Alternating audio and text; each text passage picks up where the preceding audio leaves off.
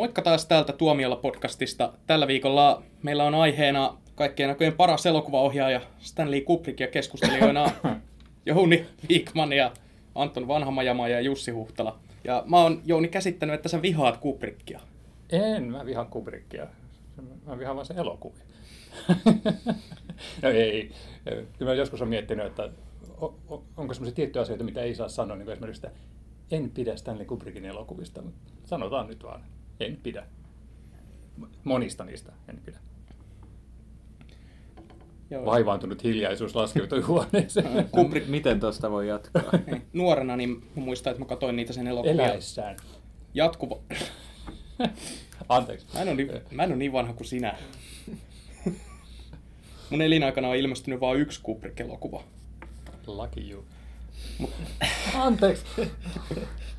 siis mulle Kubrickin elokuvat on ollut aina kauhean tärkeitä ja niitä on tullut katsottu useampaan otteeseen. Et se tuntuu, niin kuin, että niistä saa jatkuvasti jotain uutta irti tai tulkittua. Et Kubrick ei ikinä selittänyt asioita liian puhkisen elokuvissa jätti tilaa tulkinnalle.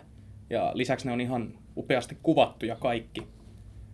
Tai siis kaikki ne, mitkä mä oon nähnyt, että mähän en ole nähnyt tätä Kubrickin ensimmäistä elokuvaa Fear and Desire vuodelta 53 tai Killer's Kiss vuodelta 55, enkä ole nähnyt näistä paremmista elokuvista Lolitaa 62 tai Barry Lyndonia 75. Niin eikö se, voisi ajatella, että se ura lähti kuin kunnolla käyntiin tuossa tuolla The Killing-elokuvalla, joka tietysti on tämmöinen, miten nyt sanoisi, rikoselokuvan klassikko jo syntyessään, vaikkei se välttämättä mikään menestykselokuva silloin ollutkaan. Mutta sehän on siinä mielessä kiinnostava, kiinnostava tota, leffa, että siitähän on monet, monet niin kuin nykyajan kuuluisuudet ottanut vaikutteita. Että mun mielestä Reservoir Dogs on paljonkin velkaa tuolla The Killingille ja lisäksi sitten oli joku toinenkin klassikko. Yön ritarissa, Yön ritarissa. tämä alun pankkiroistokohtaus, niin siihen on ihan selkä, siinä on ihan selkeä viittaus Killingiin, tämä ne klooninaamiot ja kaikki. Aivan. Totta, siinä on, totta. Joo, sehän on suomeksi tappo, tämä Killing. Ja mun peli on menetetty, eikö se ollut semmoinenkin nimi suomeksi? Joo. joo. Mm. Että, joo, jo... Rakkaalla lapsella on monta nimeä. Niin. Sanottakoon, että mun suosikkini Stanley Kubrickin elokuvista, josta pidän ihan mielettömän paljon. Okay, niin, Killing, joo. Mäkin Oho, niin. en puhtaasti vihaa tätä vanhaa niin. ääliötä. Niin mä luulen, että siinä on niinku kiinnostavaa se, että, että sehän on tuommoinen niinku uraurtava rikosleffa, vaikka tavallaan eihän siinäkään niinku ikään kuin ensimmäistä kertaa käy tiettyjä juttuja. Sehän, et, si, siinä on niin jutut on siinä se, että se ikään kuin se kerronta ei, ei edene niin kuin kronologisesti, mutta että eihän se nyt mikään uusi keksintö ollut. Mutta jotenkin se vaan oli omana aikanaan, sen täytyy olla jotenkin älyttömän moderni, moderni ja, ja herätti huomiota. Ja kyllähän sen voi, voi siitäkin päätellä, kun ajattelee, että se on Jounin lempileffoja Kubrickin tuotannosta, niin jotain Lempi hyvää siinä täytyy olla. Mä en ole ihan täysin varma Jounin mausta. Hei, haloo. Sitten on tämä Paths of Glory, Kirk Douglas, sin pääosittama ensimmäinen maailmansota-elokuva, niin, jota no... jotkut, jotkut tutut, keiden kanssa mä oon jutellut, pitää Kubrickin huonoimpana elokuvana. Tai sietämättömimpänä. Mä en ole ihan sitä ikinä ymmärtänyt. Että siinä on siinäkin upeat hetkensä, vaikka ei se välttämättä niin kuin monien muiden Kubrick-elokuvien tasolle yllä. Ai jaa, no mä en ole kyllä ikinä ajatellut noin, että kyllä mä oon ihan sitä mieltä, että se on sota-elokuvien ihan tämmöistä aattelia. Ja... Siinä on se upea kamera jo siellä juoksuhaudoissa. Joo, ja kyllähän se, se niin kuin ne teematkin oli, oli kuitenkin jo silloin ja vielä nykyäänkin ne on tietyllä tavalla kiinnostavia ja semmoisia, mitä sotaelokuvissa ei ole yleensä, yleensä niin kuin käyty läpi, eli ikään kuin tällä tämmöistä vähän niin kuin kulissien takasta peliä, mitä ne, mitä ne korkea, upseerit teki ja miten niin kuin tälle, tälle, tota, tälle joukko tehtiin ja millaiseen välikäteisen Kirk Douglasin esittämä, oliko se Eversti, niin sitten joutui. Et mun mielestä siinä on tosiaan niin, niin kuin ne ikään kuin ne teemat, että, että se on mm. tuommoista vähän niin kuin vehkeilyä se sodan Joo. käynti. Joo, se sodan niin kuin poliittinen puoli itseäkin siinä elokuvassa viehättää ja ihan ehdottomasti niin kuin, uh, Kubrickin, no... Se on ehkä Kubrickin human, humanistisin elokuva tai tämmöinen inhimillisin. Mm. Et se, musta tuntuu, että se on se syy, minkä monia ihmisiä siinä on häirinnyt. Mm. Että niin ihmiset haukkuu AItä siitä, että Spielberg olisi pilannut sen kaikilla pehmeillä teemoilla. Mm. Mutta minkä takia kun mä en tykkää Kubrickin elokuvista, niin mun mielestä ne on hirveän kylmiä. Mä en, mä en saa niin mitään nautintoa niiden katsomisesta. Et, siis mä voin katsoa sitä tavalla, että, että itse, että onpas hieno elokuva katsoa, että nehän näyttää miellyttävän hyviltä. Ja sitten jossain vaiheessa mä havahdun siihen, että no, miksi mulla on niin helvetin tylsää.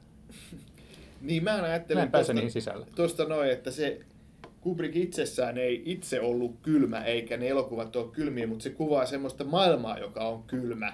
Ja siinä niin kuin tavallaan ne ihmiset tietyllä tavalla on kylmiä, mutta se Kubrickin niin kuin, se tyyli ei ole varsinaisesti kylmä. Ne kuvaa aina semmoisia asioita.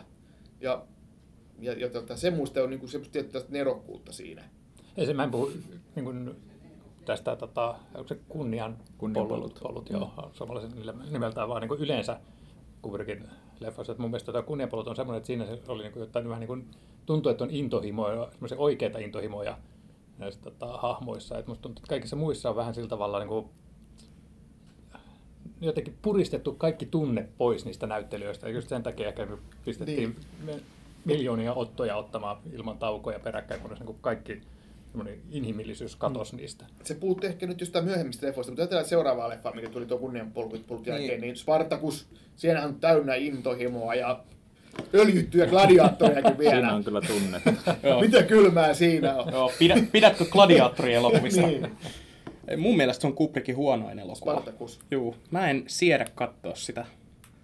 Niin kuin, että siinä on vaan jotain semmoista kauhean luotaan tyyntyttävää. Et ensiksi ehkä se, että se ei tunnu Kubrick-elokuvalta, mitä Jouni tässä hyvin jo kuvaili. Ja että se ei, se ei näytä yhtä hyvältä kuin monet muut Kubrickin elokuvat. Ja no siis se on, se on Spartacus, siinä on se perustarina. Kaikki tietää, miten se päättyy, kaikki tietää, miten se kulkee. En mä vaan saa siitä niin paljon irti kuin monista muista Kubrickin elokuvista, joita jaksaa katsoa useampia kertoja. Spartacus on vaan, se on pitkä ja se on Rasittava. vetelä. Joo, niin Spartacus on kai semmoinen leffa, mistä toi Kubrick ei itsekään kauheasti pitänyt, tai se, se ei ollut se lopputulokseen tyytyväinen, koska se joutui Kirk Douglasin kanssa, eli toi, joka oli tuottajana ja näin, että siinä on tämmöisiä tietysti, että se ei ole ihan ehkä semmoinen elokuva, mitä Kubrick olisi halunnut, mutta onhan se näyttävä ja, ja tota, ihan, ihan niin kuin todella hieno leffa mun mielestä. Ja on siinä niin kuin tommoseksi, tommoseksi ikään kuin historialliseksi elokuvaksi, niin, joita on paljon ton tyyppisiä, jotka sijoittuu Rooman historiaan. Siinäkin on kuitenkin jänniä, jänniä juttuja ja jotenkin ne henkilöhahmot, nämä, nämä Rooman val, valta, valtaa pitävät ja nämä, niin, niin miten ne keskustelivat. Siinäkin on semmoista jännää poliittista peliä vähän, mikä niin kunnian poluissakin, mikä puuttuu yleensä noista gladiaattorielokuvista ja vastaavista Rooman valtakunnan aikaa sijoittuvista elokuvista. Hmm, ja, mutta se elokuvahan sitten lopulta, se ongelmallinen tuotanto ja tämä, niin sai Kubrickin lähtemään Englantiin ja tekemään kaikki myöhemmät elokuvansa siellä. Et, kun hän halusi päästä eroon tästä studiosysteemistä. Niin ja Spartakuksesta, joka siis mä olen nähnyt sen joskus joskus tota, varsin nuorena, eikä oikeastaan hirveästi mielenkiintoa katsoa sitä uudestaan. Se vähän niin kuin hukkuu noiden muiden ton ajan historiallisten spektaakkelien sekaan, mutta jos katsoo tota Kubrickin filmografiaa, niin se on ehkä ensin, tai niin kuin viimeinen elokuva, jota niin kuin ei katsoessa tunnistaisi välttämättä Kubrick-elokuvaksi, koska tuosta tosta eteenpäin sitten alkaa tämä niin kuin, Siitä alkaa ne niin sanotut Kubrick-elokuvat, mm, leimalliset Kubrick-elokuvat. Mm, mm, kyllä, kyllä joista Lolita nyt ensimmäisenä 62 vuodelta, josta mulla ei ole hirveästi sanottavaa, koska, koska tota, en ole sitä nähnyt. Hmm. Meillä, meillä on tässä nämä kaksi hirveä. setämiestä, jotka sen on varmaan nähnyt. Ja siitä on niin hirveä pitkä aika, kun mä olen sen nähnyt ja en ole tuntenut tarvetta palata sen pariin sen jälkeen. Ehkä mun pitäisi antaa sille uusi mahdollisuus. Mä katsoin Lolita joskus, mitä se oli saakka? Ehkä vuosi sitten. Ei ole, niin, niin kuin, ei ole niin kuin kovinkaan pitkä aika siitä, kun katsoin viimeksi. Ja oikeastaan se oli sen takia, että mä halusin katsoa Peter Sellersin roolihahmon, millainen se on. Koska mä olin katsonut tuon tohtori Outolemmen vähän aikaa sitten, muistin, että hei mä haluan katsoa tuon Lolitankin. Ja, ja tota, Mutta mut silti onhan se Lolitakin niin kuin Kubrickin leffoista, niin on, se on niitä, jotka mä nostan niin kuin ihan korkeimmalle. Ja siinäkin on niin kiehtovia teemoja ja todella sellaisia, sellaisia aiheita, joita ei siihen aikaan pystytty kertoma, ei kirjoissa eikä elokuvissa. Ja, ja musta se on tosi rohkeasti tehty, tehty leffa. Ja herättää kyllä monenlaisia ajatuksia. Ja se James Mason, sehän on ihan mahtava sen pääosassa. Tämä on mun mielestä mielenkiintoinen, kun sä mainitsit ton Peter Sellersin, että kun joskus tätä, tähän kiinnittänyt huomiota, että Peter Sellers ja Kirk Douglas oli niin kuin periaatteessa lähimpänä, mitä voidaan kutsua Kubrickin vakionäyttelijöiksi, että he teki kaksi elokuvaa yhdessä. Joo, mutta Peter Sellers teki useampia rooleja. niin. olisi tehnyt enemmänkin, jos se ei olisi loukkaantunut siinä Outolemmin kuvauksessa. Joo. Muuten hän olisi ratsastanut pommilla. Ja Outolempi oli tämä seuraava 64, tai mikä tämä pidempi nimi olisikaan. Tämä, Olen lakkaisin huolehtimasta ja opin rakastamaan pommia tai jotain. Sen. Joo. Ihan mahtava nimi. Ja Joo. ehkä Kubrickin filmografiassa tämmöinen hyvin erottuva teos sen takia, kun se on komedia, että Kubrickhan teki jokasta, melkein jokaista genreä teki yhden elokuvan vähintään. Mutta sitten tämä, niinku, että komedia tuntuu silti aina, kun sitä miettii, niin se tuntuu Kubrickilta tämmöiseltä vahvalta irtiotolta. Mutta silti se toimii. Et siinä, sekin on hyvin semmoinen musta. Joo, kyllä mä, tota, mä katsoin sen silloin aikana, että mä olin suuri Peter Sellers-fani. Piti katsoa kaikki sitten, että missä hän on ollut, ollut mukana. Ja kyllä mä tuosta niin nautin, mun se oli vaan hauska ja viihdyttävä leffa. Muistan, mä joskus katsoin sen myöhemmin ja sit, niin kuin, arvostin näitä hupaisia kohtia, mutta sitten se tuntui kauhean epätasaiselta sit niiden välissä. Et nyt olisi mielenkiintoista katsoa se nyt uudestaan, kun taas nämä suurvallat kalistelee sapeleitaan. Niin, resonoisiko se vielä tätä aikaa? Niin kyllä tavalla, mielestä- se on tuntunut jotenkin sellainen niin oman aikansa lapselta. No en mä tiedä, kyllä se mun mielestä ihan, mä katsoin sen tosiaan silloin kun Lolitankin, niin joskus, olisiko sitä nyt vuosi aikaa, niin kyllä se mun mielestä edelleen toimii. Mutta totta on, että ne kaikki vitsit ei naurata ja siinä on semmosia, semmosia kohtauksia, jotka ei välttämättä ole enää hauskoja, mutta mut siinäkin on taas sitten tämä Kubrickin niin kuin tyyli ja tunnelma ja Peter Sellersin niin kuin nerokas kom- komediatyöskentely ja kaikki, että kyllähän se on ehdottomasti niin kuin, niin kuin hyvin, hyvin säilynyt, että ei siinä mitään. Mutta se, mikä siinä on mielestäni kiinnostavaa tuossa Dr. Dottlemissa, että senhän piti olla alun perin vakava elokuva.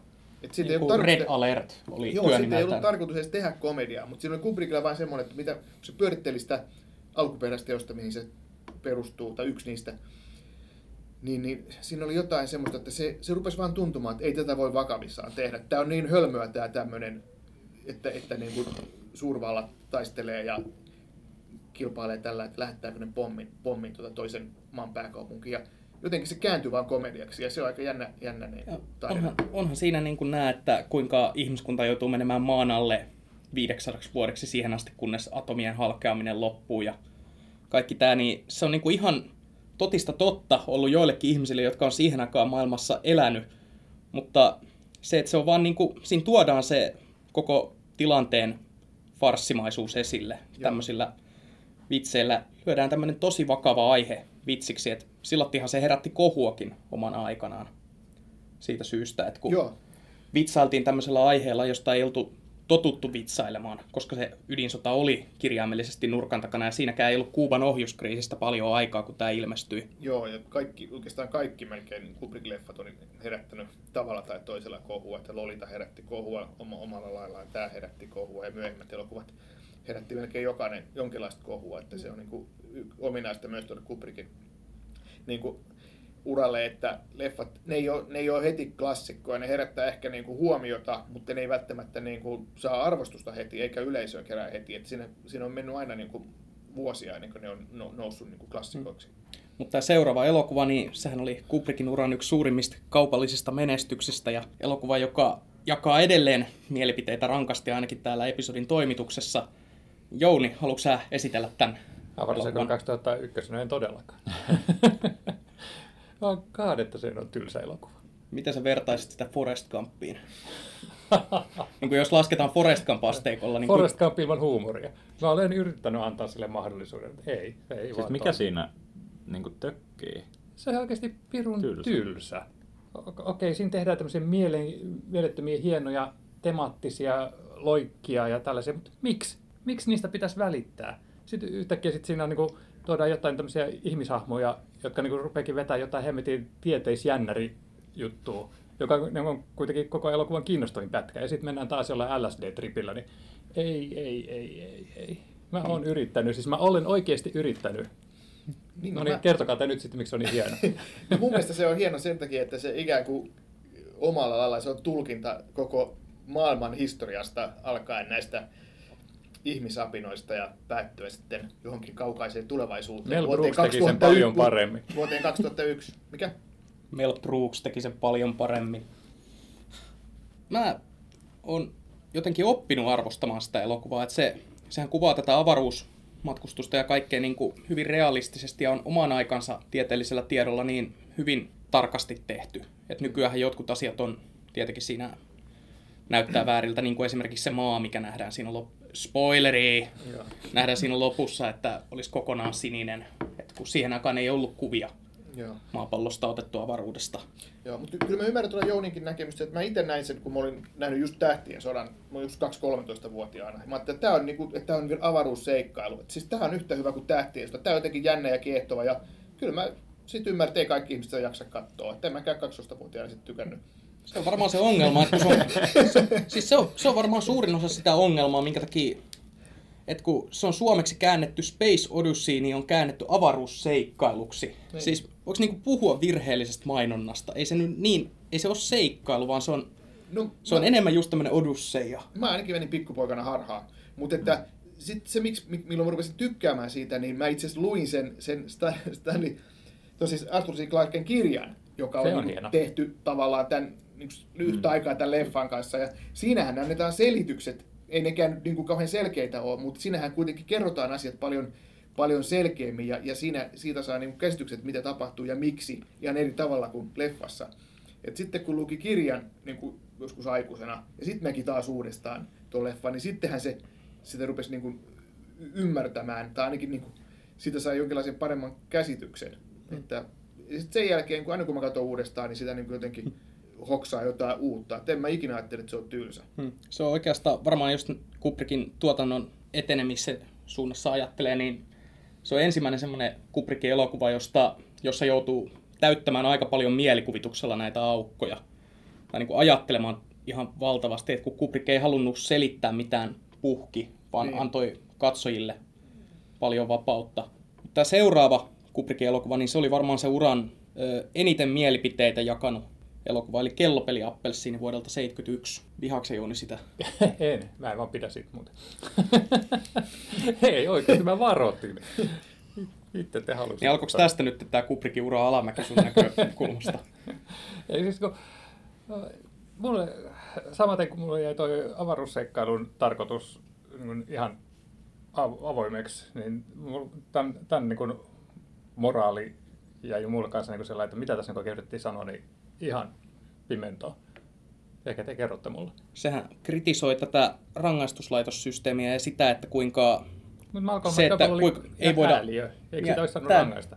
No se, että siinähän on se, että kun Malcolm McDowell, spoileri, kun hän joutuu kattelemaan tätä väkivaltaa ja alkaa, alkaa vihata ja inhota sitä ja voida pahoin aina, kun hän kokee väkivaltaa, niin se, että kuinka nämä ihmiset, jo- joiden loukkaamisesta hän joutui vankilaan, kuinka ne ei suostu antamaan hänelle anteeksi kuitenkaan, ja kuinka se tavallaan kääntyy sitä McDowellia vastaan, niin sehän siinä on kiehtovaa. Et kun me tiedetään, että hän on tehnyt niitä pahoja tekoja, mutta tavallaan katsojat tietää, toisin kuin ne muut hahmot, että hän, hän on nyt niin kuin kirjaimellisesti muuttunut ihminen, että hän ei saa enää mitään nautintoa väkivallasta.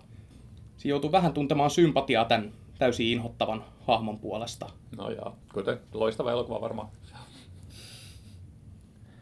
Ei mun tarvitse sua vakuuttaa. Kaikki muut tietää paremmin.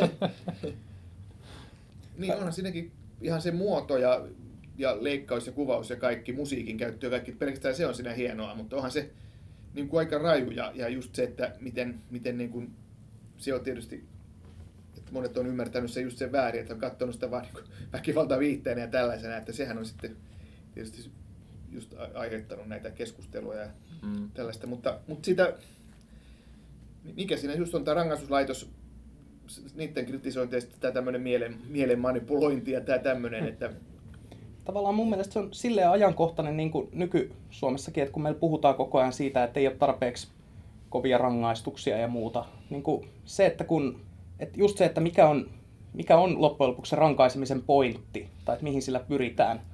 Ja sitten, että jos rangaistuslaitos tuottaisikin tuommoisia vihanneksia, jotka ei pysty jotka ei pysty puolustamaan itseään ihan semmoisissa tilanteissa, joissa se olisi oikeinkin, niin se on mun mielestä siinä semmoinen ajatuksia herättävä. Mua Joo. itse asiassa kiinnostaisi, mitä Anton on mieltä tästä Ei siis, no, noi, noi, noi kysymykset on, on, on tavallaan niitä, mitkä, mitkä itseäkin tuossa elokuvassa ja siinä kirjassa, Anthony Burgessin kirjassa myös, myös viehättää. Ja, ja tota, sen lisäksi toi on visuaalisesti äärettömän hieno elokuva, todella upeasti lavastettu. Uh, tosi inhottava elokuva, se on niin kuin Full Metal Jacketin ohella, ohella niin kuin inhottavin Kubrick-elokuva ehdottomasti, koska si, si, siinä niin kuin katsojana voi kyllä pahoin sitä katsoessa monessa kohtaa.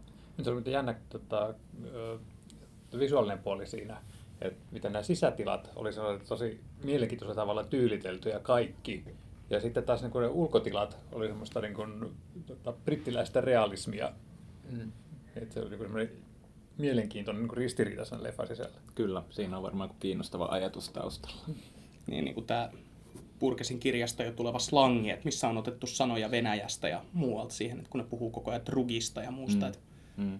siinä on tosi monta semmoista tasoa ja just semmoinen hyvä, hyvän skifiteoksen piirre, koska sitähän se periaatteessa on, niin että ei selitetä kaikkea ihan puhki kuitenkaan siitä maailmasta, että hyvin luotu maailma. Mm. Mm.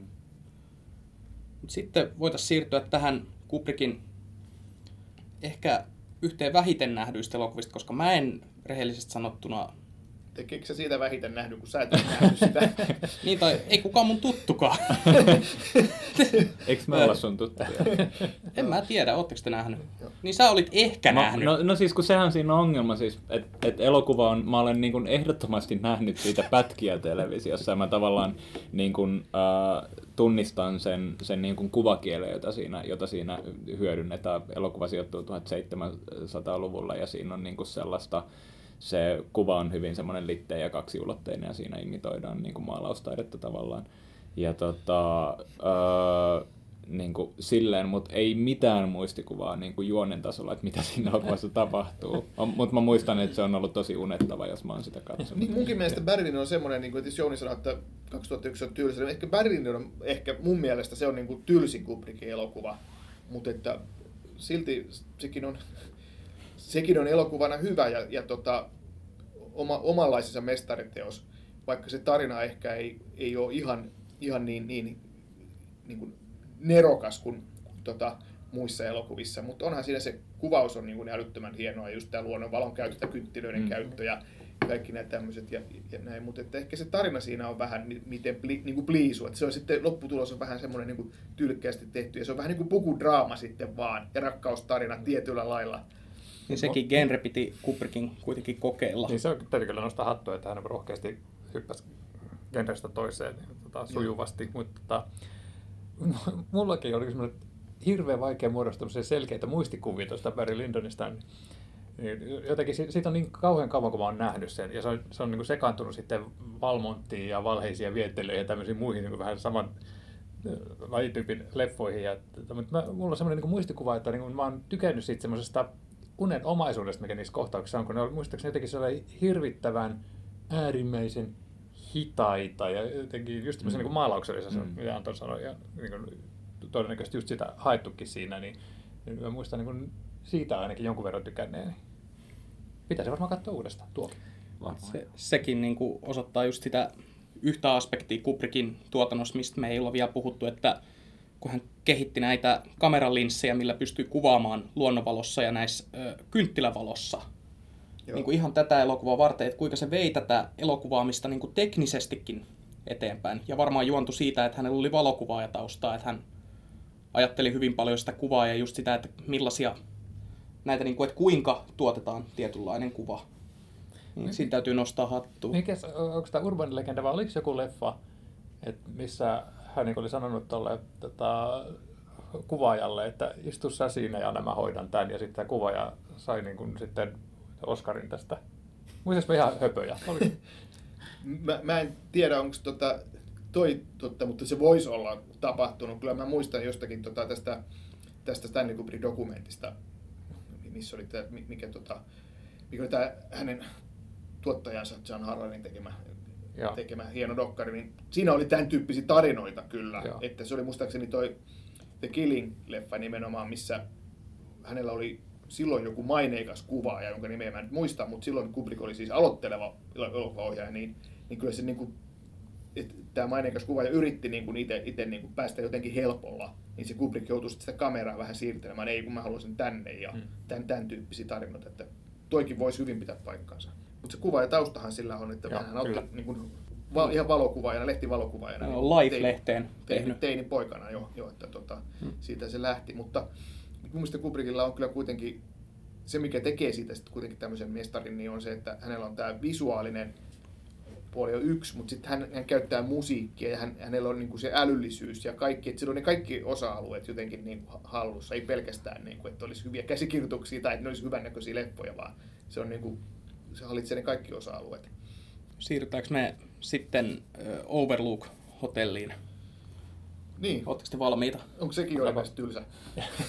Hei, tässä, tässä mun tarvitsee sanoa, että kun mä näin hohdon, anteeksi, näin hohdon ekan kerran, niin en mä kauheasti tykännyt siitä. Tosin niin sitä, se oli, sitä jo silloin ilmeisesti hehkutettiin maailman parhaana kauhuelokuvana ja mä että no ei tämä nyt oikeasti ollut.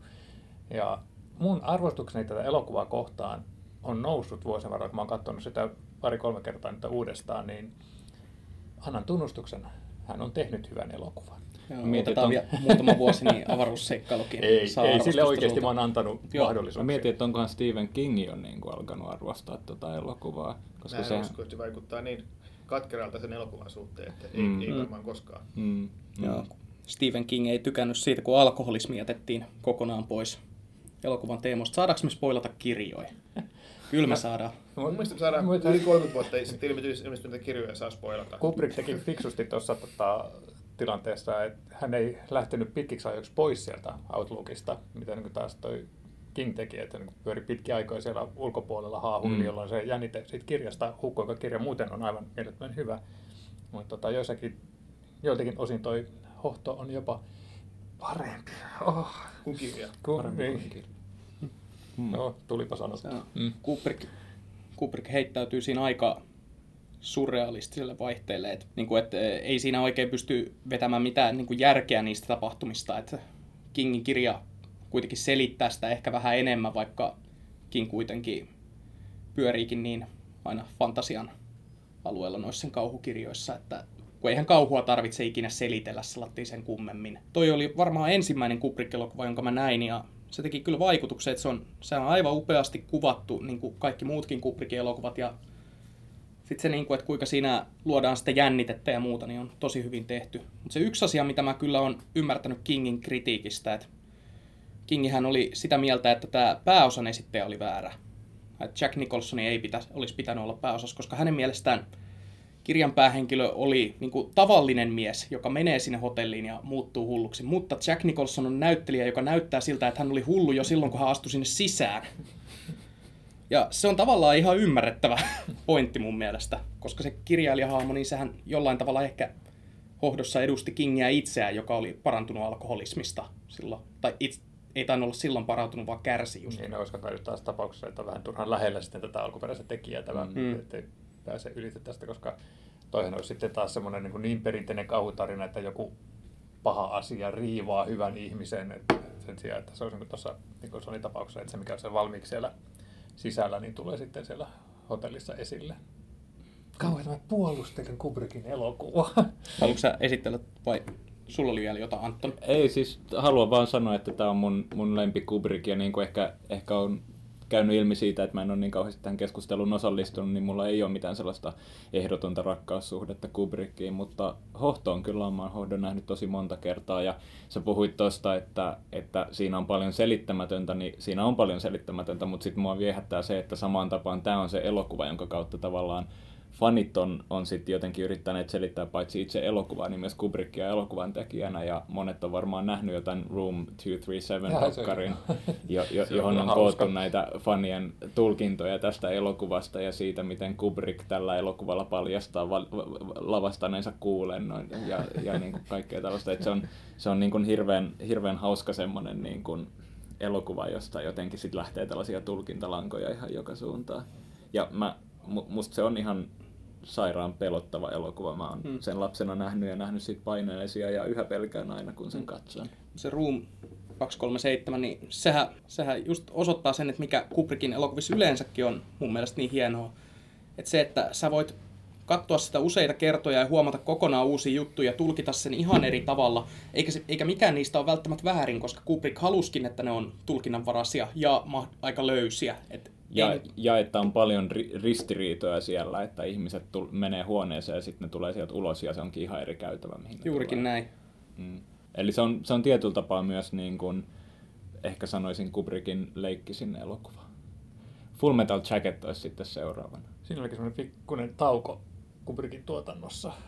Joo, se alkoi pidentyä tässä kohtaa. Tämä, Joo. tämä alkoi jo Barry Lyndonin jälkeen ensin viisi vuotta, sitten seitsemän ja loput. Paljon tässä on 12. Mm. Mun mielestä, tota, mä oon ajatellut, että Full Metal Jacket on vähän niin kuin paluuta tonne tota, kunnian polkuihin. Mutta mut, kuten san- aikaisemmin jo sanoinkin, niin tota, kunnian polkuissa tuntuu, että siinä oli jotain niin kuin tunnetta ja intohimoa. Mun mielestä toi oli, toi oli taas niin kuin kylmä. Et se oli niin kuin hirveän taidokkaasti tehty, sitä oli helppo katsoa, mutta ei siinä ole oikein mitään semmoista, että miksi mä olisin välittänyt siitä suunnattomasti. Häiritsikö sua se kaksosaisuus siinä? Että se on jaettu periaatteessa aika selvästi kahteen osaan. No, en mä ainakaan muista, että mulla olisi ollut mitään semmoista suurta ongelmaa sen kanssa. Et jotenkin musta tuntuu, että se tarina, mikä oli ollut siellä kasarmilla, niin se oli tullut päätökseensä. Ja että siitä alkoi sitten useammin. Mm. Tiedä, onko se niin kuin, hyvä ratkaisu, että teki kaksi noin erilaista, mutta ehkä se taas oli sitten sillä tavalla, että, että mikä on niin kuin tämä teoria siellä koulutuksessa ja mikä on sitten tämä käytäntö siellä elämässä ja miten nämä johtaa toisiinsa, niin että kyllä se mun mielestä puolustaa paikkaansa se ratkaisu. Ei se missään nimessä niin kuin mun mielestä huono elokuva ole, se on mun mielestä vaan sellainen, niin kuin, että okei, okay. Niin mäkään sitä nostaisin ihan niin kuin siihen huipulle, mutta kyllähän sekin on jäänyt tietysti elämään mon, niin kuin monen niin kuin hienon kohtauksen kautta, että, että totta kai siellä alkupuolella on tietenkin tämä, tämä tiukka sanainen kouluttaja, jonka repliikit on ihan pelkästään jo ihan, ihan niin kuin klassikkohamaa. Ja sitten tietysti tämä, tämä järkeensä menettävä sotilas, joka sitten tekee tämän kauhean Spoileri. teon siellä. En, mä en kerro mitään, mutta, että, mutta joutuu ensin simputuksen kohteeksi ja sitten tavallaan menettää järkensä. Tämähän on niin kuin, näin armeijassa usein käy. Kyllä mäkin Se- muistan, että ei se, ei se simputtaminen Kyllä mäkin muistan sen, kun istuin siellä vessassa konekiväärin kanssa. Se, että se alun koulutusjakso, niin se on varmaan jonkun hohdon jälkeen, hohdon kellopeli Appelsin ja avaruusseikkailu 2001 lisäksi, niin varmaan niin kuin eniten antanut populaarikulttuurille näistä Kubrickin tuotannosta. Mutta sitten siinä on kuitenkin se jälkipuolisko, joka sijoittuu Vietnamiin ja siellä on tämä sota käynnissä, ja, niin siitä puhutaan paljon vähemmän, ainakin mun käsityksen mukaan. Et ja jossain aikalaiskritiikeissäkin sitä sanottiin, että se on ihan eri elokuva. Siinä vaiheessa se on paljon perinteisempi se loppupuolisko. Vaikka siitä jossain dokumentissa puhuttiin, että Kubrick siinä loppupuoliskolla teki semmoisen tietoisen ratkaisun, mikä eros monista ajan Vietnam-elokuvista, kuten Platoonista, että hän kuvasi urbaania kaupunkisodankäyntiä eikä sitä viidakko. Joo, ja on siinäkin kyllä, se loppu on mun mielestä on aika, kuitenkin aika järkyttävä siinä ilman mitään spoilauksia, niin kyllähän se siitä so, sodan julmuudesta kertoo taas yhdellä semmoisella niin kuin, vähän niin kuin kubrickmaisella tavalla, että tämmöistäkään ei ole ollut, ollut aikaisemmin. Spoileri. Se loppukuva on ihan mahtava, tämä Mikki Hirkerho Joo, laulaa raunioiden keskellä. joo. Mutta sitten voitaisiin siirtyä ajassa 12 vuotta eteenpäin ja Kubrickin viimeisiin hetkiin ja Ice Wide Shuttiin, jos, jota mä en oo saanut aikaiseksi katsottua uudelleen. Mä oon sen kerran kattonut ja jotenkin se jättää jo, jonkinlaiset arvet, kun en oo halunnut sitä katsoa sen jälkeen. En tiedä. Mulla oli niinku hirveän hauskaa, kun mä katsoin sitä, mutta ei välttämättä niinku ihan oikeasta syistä. Mun, mielestä se oli, niinku, se oli paljon semmoista, millä sai nauraa. Ja, niinku, ja niinku konkreettisimmillaan nämä kummitusruukut ja kukkaset sun muut, jotka siellä orgia kohtauksessa leijuu ihmisten genitaalien edessä koko ajan, ja et- ettei vaan tulisi niin näkyisi alastomuutta ja muuta tällaista, mutta se oli muutenkin niin hirveän hauska, ja, ja muistan, että että olisi voinut järjestää jonkun juomispelin tästä, että aina kun Tom Cruise toistaa mitä edellinen tyyppi on sanonut, ja mä olin hirveän pettynyt, kun mulle selvisi, että se on niin tämän, se perustuu johonkin vanhaan näytelmään tai jotain tällaista. Se on no, semmoinen no- novelli, Joo. pitkä novelli. Tai... Joo, ja sitten se on Mikä niin tämän, Traum novella. Joo. Joo, ja se on tämän, tämän tota, kirjailijan ilmeisesti semmoinen tehokeino, että sen ha- hahmot toistaa, mitä muut on sanonut. Ja kun mä kuvittelin, että se olisi ollut jotain tämmöistä Tom Cruisen yritystä improvisaatio, ja mulla oli hirveän hauskaa. No hei, Kubrickin leffoissa ei improvisoi. No niin, se- sen takia se ehkä tuntuikin hauskalta. Eikö Peter Sellers improvisoinut aika paljon? Hän oli, hän oli varmaan poikkeus, kun tuli niin hyvin toimeen, että tekevät kaksi elokuvaa yhdessä. Joo. Mutta jotenkin se oli niin kuvauksena tällaista niin amerikkalaisista hang-upeista, niin se oli jotenkin semmoinen ratkirjan mukaista. Tämä on ensimmäinen kerta, kun joku on kuvannut Ice White Satia sanoilla ratkirjan mukaan. Tuo voisi laittaa DVDn kanteen. ratkirjan mukaista. Joo, Jouni Viikko. Niin, kyllä se, mulle se oli vähän niin kuin pettymys silloin ekalla katsomisella, ja että okei, tämmöinen kyllä nyt on sitten Kubrickin viimeinen leffa, että eikö se nyt ole tämän parempi, mutta se toisella katsomisella se jotenkin parani, mutta siitäkin on kyllä pitkä aika, mä sen niin kuin viimeksi nähnyt, että en tiedä. Ei se ole sellainen Kubrickin elokuva kuin nämä muut mestariteokset, jota tekisi mieli katsoa useita kertoja. Joo. Niin, eh, eh, ehkä siinä, siinä on jotain, mikä viehättää. Mä oon itse nähnyt sen vain kerran ja siitä on tosi kauan, eli, eli tota, en itsekään pystynyt... Tervetuloa kerhoon.